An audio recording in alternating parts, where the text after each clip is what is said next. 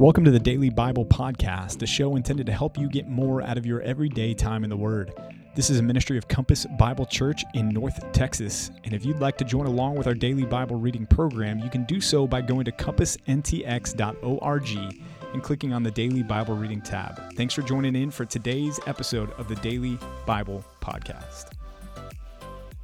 Hey, and welcome to another episode of the Daily Bible Podcast. Now we are glad you are here. we're glad. We're happy that you've joined us. Yes, we and we can't see you, so don't make mistakes. But but we're glad that you're here. We can sense your presence even through the podcast. We can. We can. And we know what you're doing.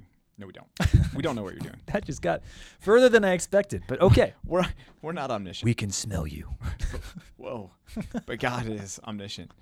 Um, hey, if you're still with us, congrats. Thank you. Yeah, that's Thanks for showing grace. good perseverance and endurance. We're going to try to make it better from this point forward. Here we go. Here we go. Second Chronicles 26 through 28 and uh, John chapter 17. Just a small John 17. Another four-hour podcast coming Another your one. way. Another one. Here we go. Um, yeah. So I've got a title for you, and uh, the title is right out of the bat, Here we go. right out of the gate, right off the bat, off the bat, out of the gate. Word. Bats and Gates. Let's do this. Is it Bats is the Gates. title Bats and Gates? It's not. It's not. But it's about Uzziah, and the title is "Another One Bites the Dust." oh. And here's why. Dun, Dun. Yep, there you go. Here's another earworm for you. We talked about "Take My Breath Away." If you haven't listened to that, go back and listen to one of our former podcasts, and you will hear us talk about Any one of them. Berlin. Any one of the former podcasts. Take my breath away. Uh, no, the Queen of Sheba. Yeah, her breath being taken away. Uh, but this one's another one bites the dust because here you have another king who starts out so well. Ugh. Uh, Uzziah is just going well. He it says in verse four, he did what it was right in the eyes of the Lord, according to all that his father Amaziah had done. He set himself to seek God in the days of Zechariah, who instructed him in the fear of God. As long as he sought the Lord, God made him prosper. Hmm. This is not the Zechariah that that was killed, executed a, a, chapter or two ago. This is a, a different Zechariah. That would be impressive if it were him. If it were, but it's not. It's It- not. But maybe they were thinking, hey, is this during his childhood? No, this is a different Zechariah. Good call. Um, but you'll notice what happens. He seeks the Lord, and then in the, the following verses of 6 through 10 there, it says, number one, uh, verse 7, God helped him. Okay, because he was seeking the Lord. Number two, it says God made his fame spread in verse eight. Number three, also in verse eight, it, it says that he became very strong. So again, we see that God is blessing a king, an, a Ju- Judean king, because he was seeking after him and doing what was right. Uh, God makes his fame spread. God uh, helps him. God makes him very strong. These are all things that God is doing because Uzziah was was seeking the Lord. But, Oof. But then This isn't come- a but God situation. no, this is a a, a but. Oh man, But situation. Uzziah. Yeah. Yikes. Verse 16. But when he was strong, and stop me if you've ah. heard this one before, he grew proud to his destruction. No, Uzziah. Right? No. Come on. Again, comfort produces complacency, which leads to compromise. Oof. It- Write that one down. And it's it's it's just it's so frustrating because he's doing so well, and God is doing so many good things in his life and in his his his kingdom there, and yet he grows pride. And it says there he was unfaithful to the Lord his God and enters the temple of the Lord to burn incense, incense on the altar of incense. Uh, You may think, well, why is that a big deal? Well, because there were two different offices. There were three different offices: uh, priest, prophet, and king. But the here specifically, we're looking at the roles and the offices of priest and king, and those two were separate and distinct offices. Uzziah was not a priest; he was a king. So he was not to go in before the altar and to burn incense. That wasn't for him to do, and that's why uh, Azariah the priest goes in after him with eighty priests. Notice he's got eighty He came people. stacked. Like he ain't messing around. And it says they were men of valor, and they withstood King Uzziah and said to him, It's not for you, king, to do this, but for the priests, the sons of Aaron who were consecrated. Uh, So then Uzziah gets angry. And he held a, a censer in his hand to burn incense, and, and God strikes him with leprosy in the, the process of this. And Uzziah lives out the rest of his life as a, a leper as a result of his sinfulness here. But Uzziah gets comfortable, complacent, and compromises and disobeys God's plan. He was doing something as the king of Israel that he wasn't supposed to do, as the king of Judah that he was not supposed to do. He was king, not priest. Yeah, that concept of unauthorized worship continues to bring itself up back through the, the, the book of Second Chronicles. You'll notice that the one of the repeated themes is that God cares a lot about his worship. He cares about the purity of it. The, he cares about it being done the correct way through the correct people who are consecrated to worship him. And so, in this little vignette that we see here in Uzziah's life, He was largely a successful king. He ended poorly because he failed to honor the Lord the way he was supposed to. I love verse 5. He starts off so well. He set himself. So it wasn't just like I accidentally sought the Lord. No, it was a deliberate it was a deliberate approach on his part. He set himself to seek God in the days of Zechariah. So, Christian, where are you today? How are you doing with this? Are, are you setting yourself to seek the Lord? Are you, or are you growing complacent? Are you getting slow and sluggish? Maybe this is a good call for you to re up your commitment to Him because He's committed to you. Don't let it be that you fall prey to the, the call of pride as the Lord makes you successful in your life. Mm-hmm.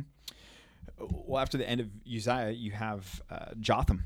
And Jotham reigns, and his treatment is short. Uh, Chapter 27 is nine verses. It's not a whole lot given to Jotham, and yet there's something significant that's said in verse 6. Jotham became mighty because he, to the point of what you were just talking about, Pastor Rod, he ordered his ways before the Lord his God. Yep. Again, intentionality. This doesn't just happen on accident, but he was intentional about this. And as a result, he was a good king. He reigned well. And there's not much to say about him. The, the chronicler doesn't provide a lot there, but it's a, a respite, a breath of fresh air before we get to chapter 28. Yeah, why is it so short? I, I agree with you. As I was reading chapter 27, I'm thinking, oh, this is so refreshing. Thank you for the reprieve. Like, he doesn't die in ignominy, he doesn't have some kind of major catastrophe, or, you know, there's nothing crazy about his life. Why was this chapter so short? I don't know. Thank you for that very rich and theological answer. All of my questions have evaporated. Hey, no, I- think i- i- we've seen this before with, with Chronicles, right? We've seen where uh, there's there's other accounts that are given in other areas, and part of it too is we don't have all of the the information that was written about these guys that they had at this time. There were hmm. other accounts, there were other sources that weren't scriptural that contained broader aspects of it, and God didn't want a broader treatment given for what he was doing at this time. And part of it too is just for us to remember, in a, in essence, yes, there was an agenda here, or a, I, I guess I should say a, a motive here to encourage the post-exilic people of Israel. But this was also this is the history of the nation, and if there wasn't anything overly remarkable remarkable about what happened during his reign, the chronicler didn't include it in there. Yeah, it's kind of like that saying that goes, uh, God tells us all that we need to know, but not all that we want to know. Right. And maybe part of the point here is that you don't need to live a long life or an illustrious life to have a faithful life. So wherever you are, mm. bloom and be faithful to the Lord. Plod and do good works and, and let God handle your reputation. And, and to your point in one of your sermons recently, your name. Yeah, yeah, absolutely. Speaking of a name that, that doesn't go well, Ahaz, and that's chapter Hmm, 28. Do you have a title for this I do. You ready? You ready for it? Yes, Because. Ahaz sounds like another name that we've talked about. Uh-oh, so this- my title is Ahaz or Ahab. Oh, I, I, you've had better titles. But better titles. but it's there. It's there. But the Same connection is there. Letters, and I- they're, they're both bad dudes. Yeah. In fact, we read that right off the bat in verse 1. He did not do what was right in the eyes of the Lord, and as his father David had done, but he walked in the ways of the kings of Israel. Like why though? Why Ahaz? Like Right. what? What do you? What? what why? What's the gain? and he's a bad dude. He makes metal images for the Baals, and he makes offerings in the valley of the son of Oh, Hinnom. This one. This is the most painful. Burned his sons as an offering. This I I I highlighted it red because it makes my blood boil. Mine's red too. Or like pink, but ish. Yeah, well, yours is definitely pink. It's far more feminine.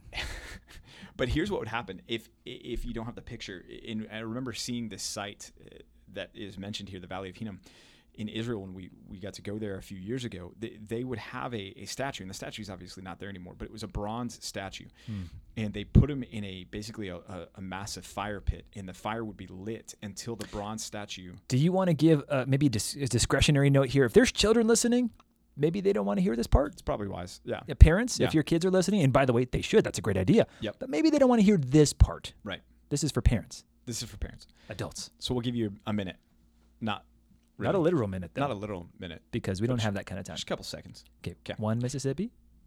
And now we're done. Done. But the, the statue was in the middle of the fire pit, and they would heat this bronze statue until it was literally gr- glowing red mm-hmm. from the, the fire. And then the, the the person making the, the offering would take their child and place the child alive in the glowing red hands of this bronze statue, and the child would literally burn to death. That's what was happening here. It, and it, it, it, it makes your blood boil. Um, it makes you angry with that righteous indignation. The same way I think today as we look at the, the slaughter of the unborn through abortion. It just it's it's one of those situations that it you you see it and you say this is the fallenness and brokenness and wickedness of men. Yeah. And this is Ahaz. This is the king of Judah. This is the one of the the, the Davidic line here that is reigning right now.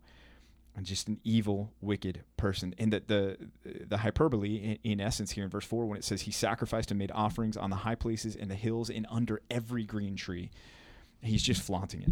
And so God punishes him. Judah is defeated.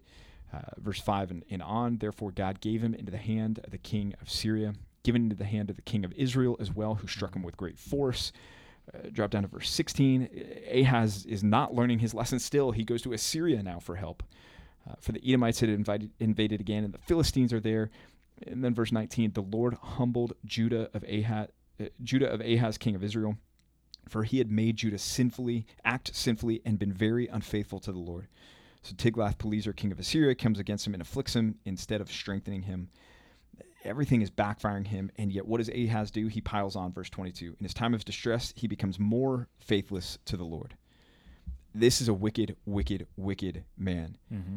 Um, altars in every corner of Jerusalem, verse 24. In every city of Judah, he made high places.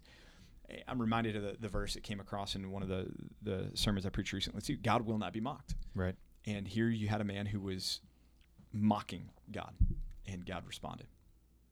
Yeah, this is one of those situations where you have a sense of you have two almost competing emotions. You don't know whether to scream or cry. You just you look at a leader like this and realize this was a real leader in the time of history for Judah. I mean, and we think our leaders are bad. You know, we might look at this politician or that leader who's enacting this law or that law, and we rightly cry for reprieve. But it always could be worse. And I'm not saying that we should be happy with the leaders that we have, but this reminds me, uh, Scripture calls us to do to do often, and that's to pray for our leaders.